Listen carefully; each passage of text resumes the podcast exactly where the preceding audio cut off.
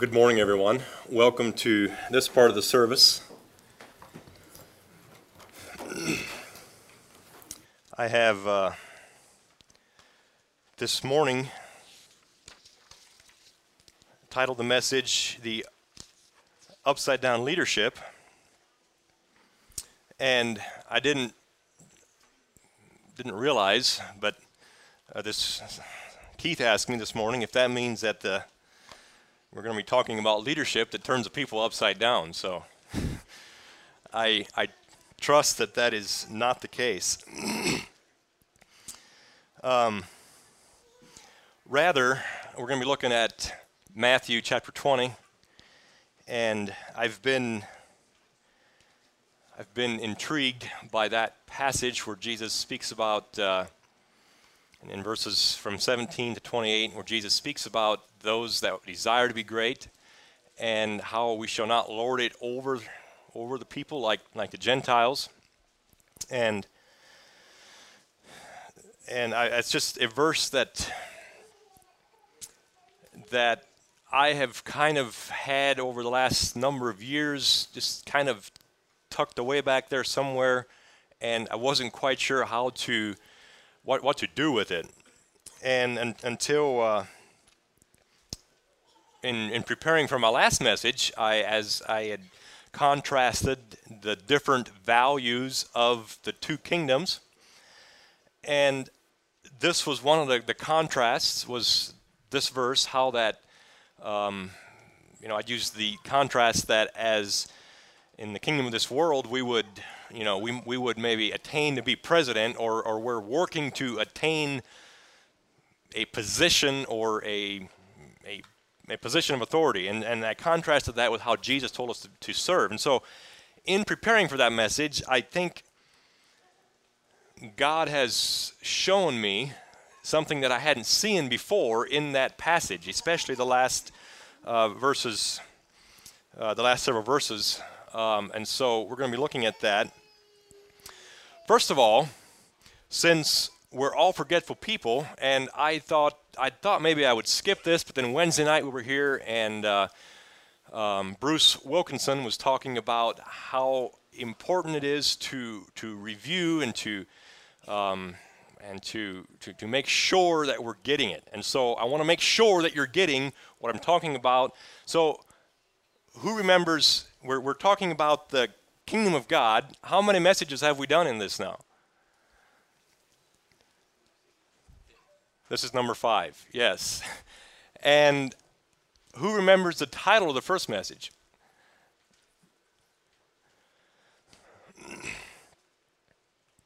It was called The Kingdom of God, simply The Kingdom of God. And I talked about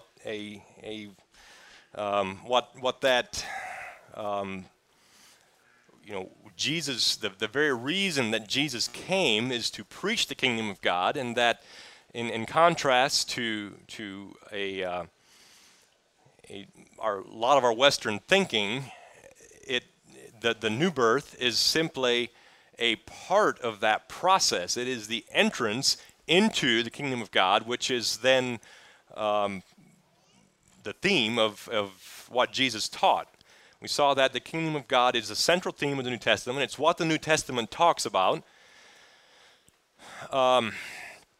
We also saw, and I think this is important for us Americans to understand, that the kingdom of God is an autocracy. It is not a democracy. And it simply means that an autocracy is a kingdom that is ruled by one person, by one figure, rather than a democracy is designed with giving the citizens power or a right within that kingdom. As I mentioned, very contrary to our Western culture. The second message, the kingdom of God under attack. Here I contrasted the two kingdoms. Satan is prince of the kingdom of this world, and he is... obviously, he's attacking. The kingdom of God is under attack from the prince of this world. And as people, we are caught up in this turmoil. Even even though you might be a believer, you are saved, you are part of the kingdom of God, the fulfillment, the culmination of our salvation has not yet arrived. And so we are still caught up in that conflict. The third message was about a life of obedience, and we seem to look at how important obedience is in the life of a believer. And I would like to, for myself, remember the story. I remember this because of the story of the prisoner that is being freed, and a part of that process as his deliverer comes to free him from enemy territory is that there are, you know, he tells him, he gives him instructions on how to follow him out of enemy territory. So by our obedience, that is in essence what saves us from the enemy. And so very important concept of the kingdom. Last message that I talked about was the upside-down kingdom, and we simply contrasted. We saw that every kingdom had a culture, and we are a part of one or the other, and we contrasted those two kingdoms, and we saw that the values, what one culture values is exactly opposite of what the other culture values, and so these two are in conflict with each other. And so this morning what I'd like to do is I would like to look at leadership in light of the kingdom of God and contrast it with what leadership looks like from maybe a normal perspective, what we might perceive as the typical authority or power or leadership. And I'd simply like to see what Jesus has taught on the subject. And we're going to specifically be looking at scriptures I have this morning are, except for one, I have one verse from Proverbs, but they're all from the life of from the Gospels, from the life of Jesus, and we want to try to understand how Jesus did leadership.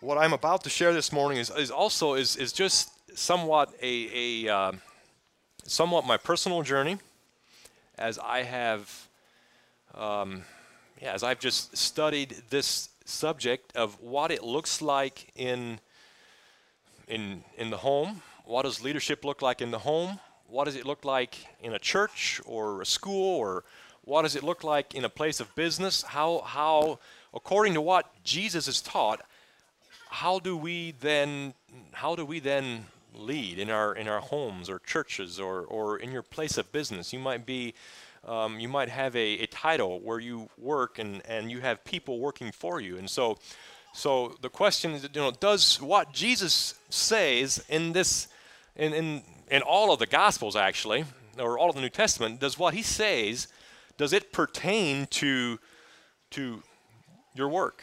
Or, what you do.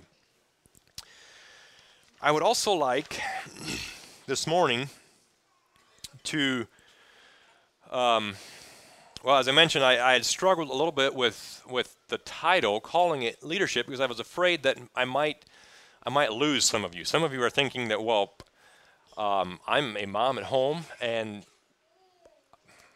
I'm not necessarily a leader, or maybe some of you girls are thinking, I'm still going to school. How does this? So, but I think that what Jesus has taught us is we can all learn from it, and I think what we're going to see is that leadership is not necessarily a title or a position, and so all of us can learn from what Jesus has to say. On the other hand, I think this morning I would also like to specifically speak to you guys this morning on the first three benches, because God has ordained different roles and titles within. He has shown us how to live, and I'm thinking especially of 1 Corinthians 11, where he gives us the role of husbands and wives in relation to Christ and God. And then we also see that, he has ordained pastors and church leaders, and there's different functions and roles in that. And so because you are growing up to be men, you will be in those positions regardless of how well you practice the principles that Jesus has taught. So it's important that we understand those principles that Jesus has taught, because we will be in a role of leadership.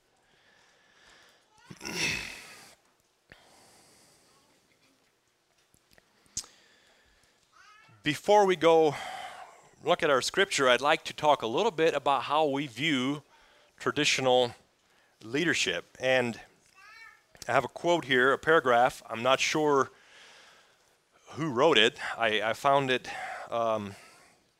yesterday as I was studying for this, and I think it sums up very well how, as American people, we tend to look at this whole thing of leadership. And it goes like this. The ideal of, quote, traditional top-down leadership is based on the myth of the triumphant individual. It is a myth deeply ingrained in the Western psyche and unfortunately fostered and celebrated in the daily press, business magazines, and much of academic and popular writings. Whether it's the Midnight Rider, Paul Revere, or basketball's Michael Jordan, or baseball's Mark McGwire, the U.S. as a nation is enamored of heroes, rugged self-starters who meet the challenges and overcome adversity. Our contemporary views of leadership are entwined with our notions of heroism so much that the distinction between leader and hero often becomes blurred. And as I pondered on this, on more of my personal quest to understand this, I realized that what Jesus was talking about is exactly what we do as American people. We see the heroes. We tend to let those people influence and shape our way of thinking.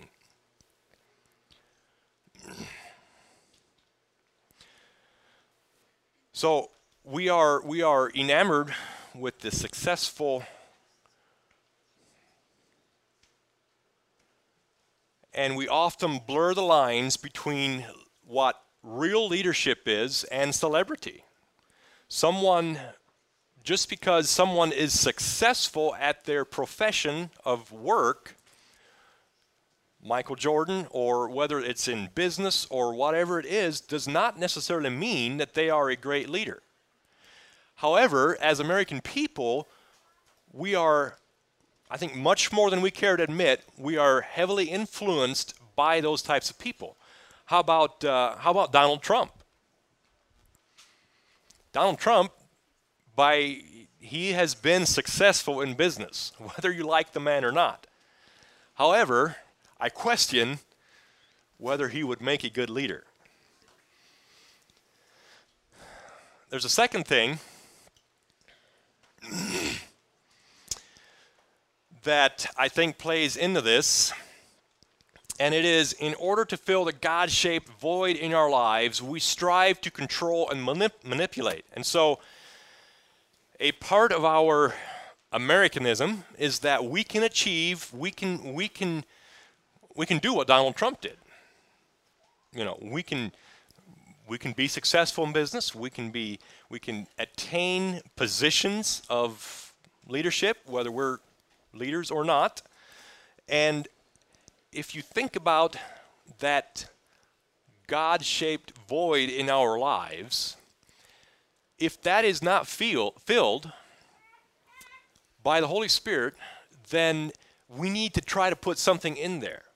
And it's very easy for us as American people to put financial success, business success. There's lots of things that we can put into that void that help us to feel good for a while.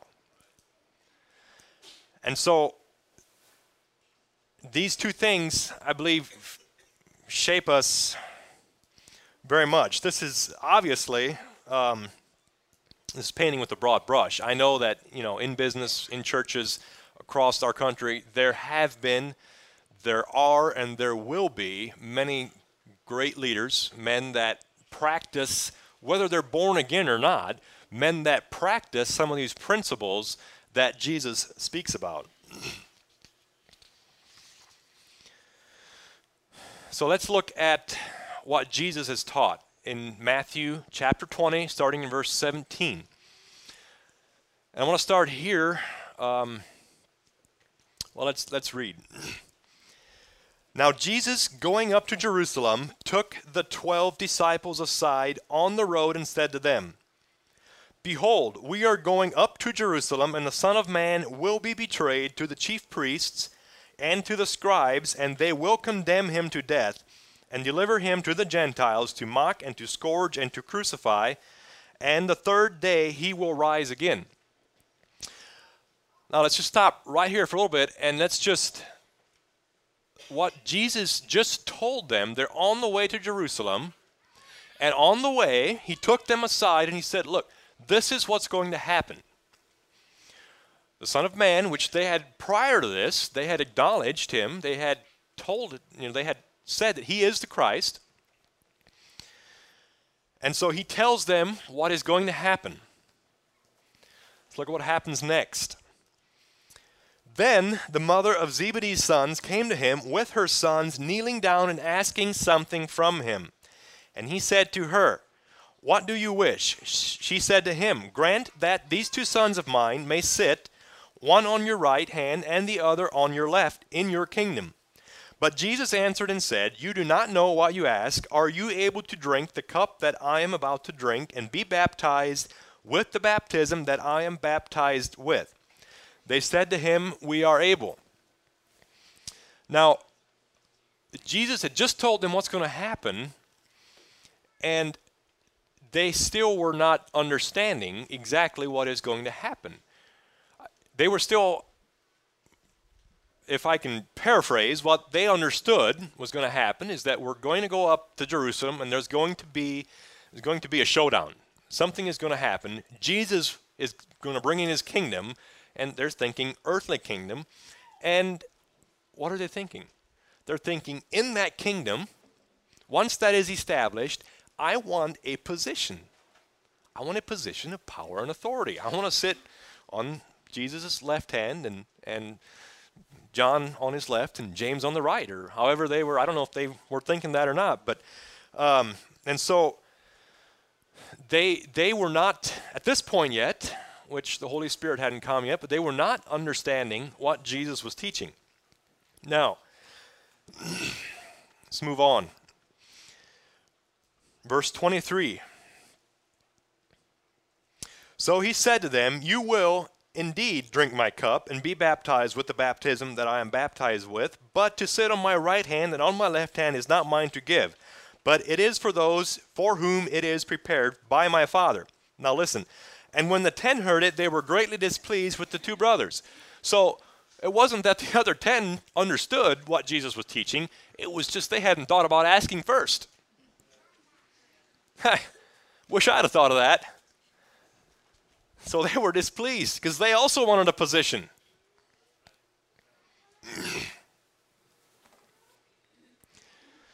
Verse 25, "But Jesus called them to himself." So Jesus sees that they're not getting it.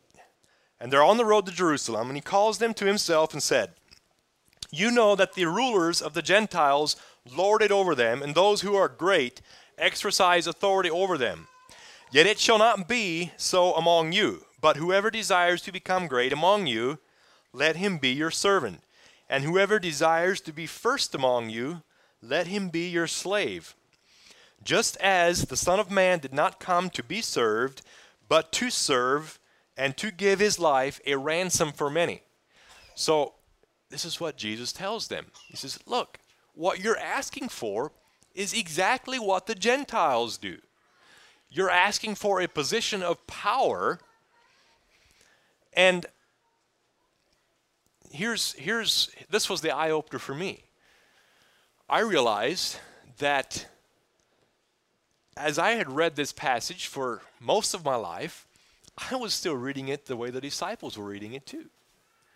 I was thinking, okay, when you attain that position or when you have that power, just be humble about it. Don't lord it over the Gentile. Don't lord it over the people like the Gentiles do. Be humble in your power. But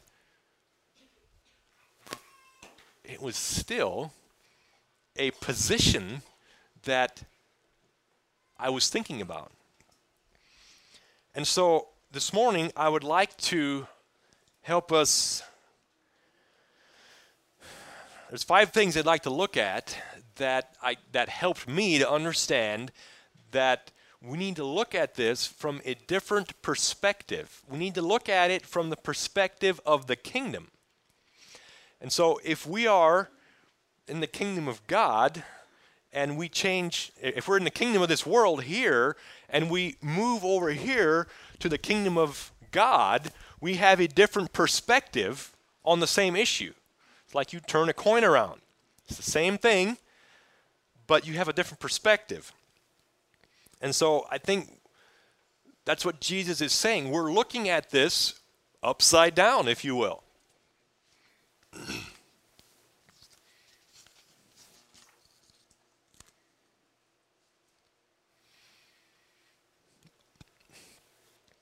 So there's 5 things I'd like to look at this morning that have helped me to understand this, that I think that we see in the life of Jesus, and we're going to look at some verses. The first one is simply see the future. Understand, and I think this is very important for whether you're a dad at home or a leader at your place of work, or whether you're a pastor, or even if you're in school. You understand how that, what is happening today, how that affects what will happen tomorrow. Because, you know, as people, we tend to think that the future will be an extension of the past. That 5 years from now, 10 years from now, it's going to look just, well, life's going to be the same. Well, wait a minute. Stop and look back 5 years. Or I love what Eli shared, and I think this underscores the message this morning and why this is so important. Because 52 years ago, you know, my dad was 7 years old at that time. You know, that's, I can't quite begin to, in my mind, wrap my mind around how long that is, Eli. But what we see is that time changes. And he mentioned, you know, a number of older men that had been in leadership, and is any of them still living? They're probably all passed away. And so today, here we are today. But it's not going to stay like this. It will not be like this in 10 years or 20 years down the road. We're going to have someone else will be in place. And so it's important to understand that we need to, it's important to understand how what we do today affects the future. And here's a verse in Proverbs. This is in the King James. Where there is no vision, the people perish, but he that keeps the law, happy is he. And I like how the New King James words it. It says, where there is no revelation. And if you study that word vision, as I was looking at this, it has the idea of, the word vision has the idea of the you know, the dream vision, God, a word from God. And so where there is no word from God, where there is no understanding of what is to come, the people perish. And so we can see in verse, in the first 3 verses of our passage this morning, Matthew 20, verses 17, 18, and 19, what's Jesus doing? He's telling his disciples what is happening. He's telling his disciples what they're doing today, what's going to happen. And again, we see that in Mark 8, verses 27 and 33. I like this passage. I think, now Jesus and his disciples went out to the towns of Caesarea Philippi, and on the road he asked his disciples, saying to them, "Who do men say that I am?" So they answered, "John the Baptist, but some say Elijah, and others one of the prophets." He said to them, "But who do you say that I am?" Peter answered and said to him, "You are the Christ." Then he strictly warned them that they should tell no one about him. And he began to teach them that the Son of Man must suffer many things, and be rejected by the elders and chief priests and scribes, and be killed, and after 3 days rise again. He spoke this word openly. And then Peter took him aside and began to rebuke him, and we know what he told Peter. But in verse 32 there, he spoke this word openly. I understand to mean from this time forward, he began to speak and specifically teach the disciples what is going to happen in the future. We can go on in Matthew 24 and 25. Jesus speaks of the end times. This is direction for us today. There's things in the Gospels that have not happened yet, but we have instructions on what will come.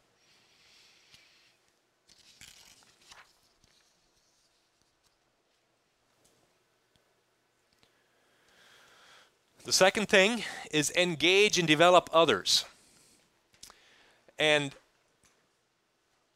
here again, this is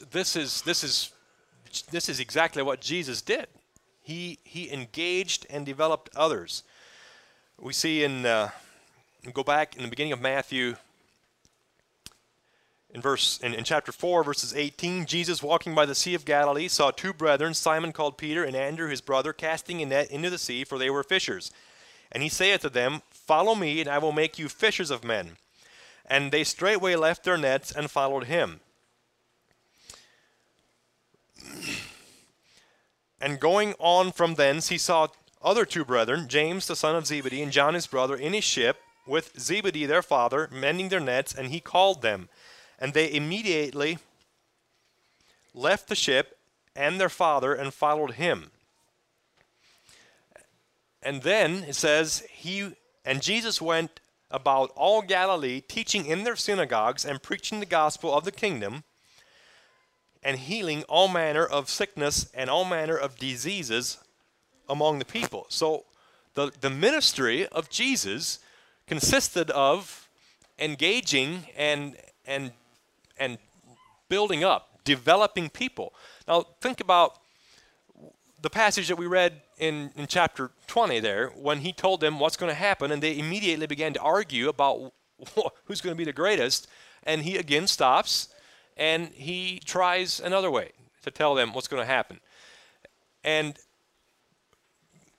after that, we know that Peter denied him, and the others all ran away. They still hadn't got it, but Jesus kept on. He kept on trying to build them up and to develop them into the men that they needed to be in order to carry out his work. And there's many other verses we could look at. Third thing, reinvent continuously.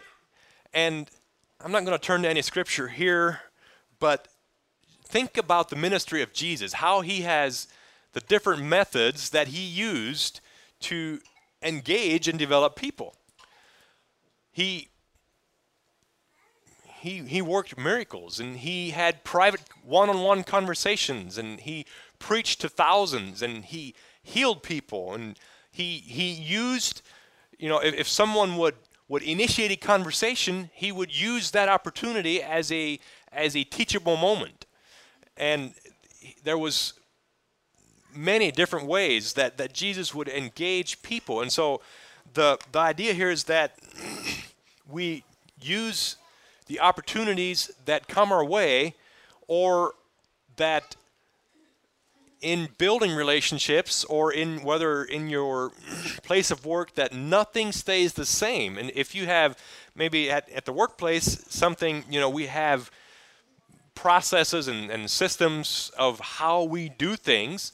And one of the, you know, one of the downfalls of a company per se is that those become concrete. And we do things because that's how we've always done them, and it's threatening to change. Well, change is inevitable, and so we need to initiate that change and look for ways to improve on the existing system that is in place.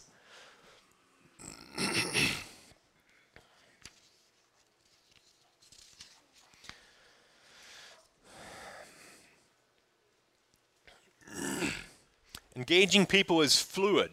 For building relationships, there is no recipe, no one-time secret recipe that works. Fourth thing is value relationships and results. And I think this is very important. This will be on the test. If you think about our personalities, I know some of you have done the DISC personality test, and if you think about your personality or people that you know, most of us, because of our personalities, we either value relationships more or we value results more. And both of them are equally important. I think if we look at what Jesus taught, if we look at his life, both of them, you need to build and develop relationships in order to achieve results. But if we look at how we relate together as people, our personalities, you know, if you're a relational person, your way of solving or fixing a problem might be to sit down and talk about it. If you're a results-oriented person, there's no better way to fix a problem than go do it right now, this very minute. Get it done. And so the two often tend to conflict with each other. However, if they work in harmony, and I'm going to speak, Charlene and I have Charlene's permission to share this, but I'm more relational, she's more results-oriented. And earlier on in our marriage, that was fairly frustrating for me. I thought, well, I mean, let's just get along, man. I mean, come on. However, I've come to recognize that it's important to value results, and the friction that the two cause, if it is directed, if it is understood and channeled in a good way, it is a powerful thing. And I think we see that in the life of Jesus. In Mark 12, this is where he's been asked about what is the greatest commandment. And he says, this is talking about the second commandment, verse 31, you shall love your neighbor as yourself. It's very important that this is a commandment, that we value relationships with our neighbors. How about John 14, verse 15? If you love me, keep my commandments, which is, if you don't keep my commandments, you don't love me, hence you don't have a relationship. So you need to, because you say you love me, show me some results. Show me your obedience. So show me your love for me by your obedience. So the two are not in conflict with each other, but they, if understood, they enhance each other. And so as people this morning, my challenge to you is recognize your bias. Recognize that as people, most of us tend to be one way or the other more. if you know where you're at and you value both, you can work with the other. And through this, because we can work together, we lead like Jesus did.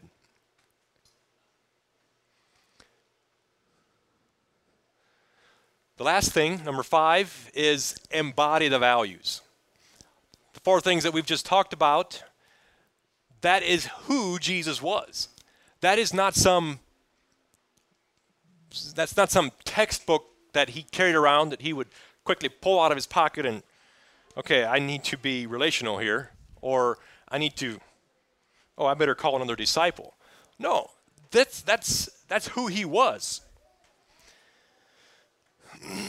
And so as we look at what, as we look at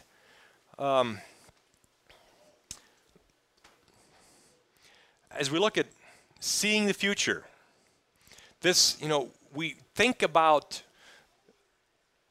our lives should be patterned around understanding what is to come and basing what we do today on that. And as we engage and develop people, same thing there. This becomes who we are and what we do. And Jonathan, I just thought of you. Can I share this? How you went to see Don Maynard? Just a little story here. We all know, by the way, I think Jonathan is on the relational side, and that's appreciate that about you, Jonathan. And Jonathan has shared here already about one of our customers at work that is a very good customer, and he's an older gentleman, very interesting, always has some stories for us, and every once in a while he even has one that's true, is what he tells us. This one's going to be true. And yeah, just a nice old fellow. However, he does not know the Lord, and he knows he doesn't know the Lord. And so Jonathan has taken the initiative to build a relationship with him and to just befriended him, and a week or two ago this gentleman was at work there, and he mentioned that he's going to be having over the weekend a birthday party for his 65th birthday. And he invited Jonathan to come. He said, you're invited to come. Well, he lives in Denver, Indiana, which is, I don't know, an hour from here probably. And it's going to be at the Denver Community Building, and it starts at, 4 o'clock or 5 o'clock, whatever time it was in the evening, Saturday evening. And so Jonathan, bless his heart, him and Wynne, and bless you guys for going with your dad. They went down there to his birthday party, and I'm sure, really blessed this older man. And so I'm saying this simply to say that this is who Jonathan is. He embodies those values.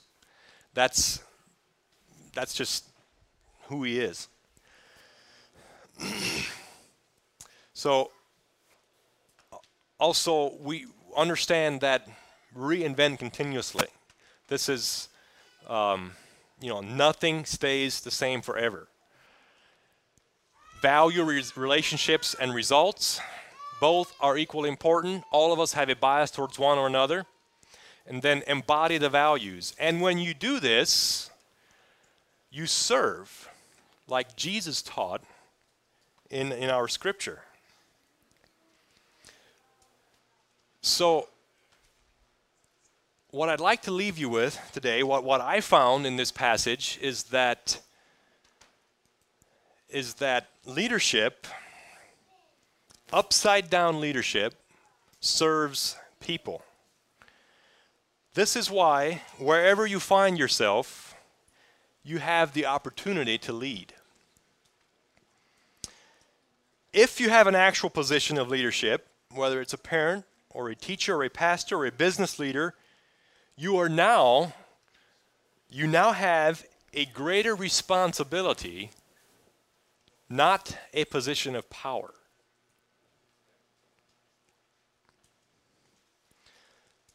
I'd like to close with that. I have a word of prayer, and then Keith, would you close?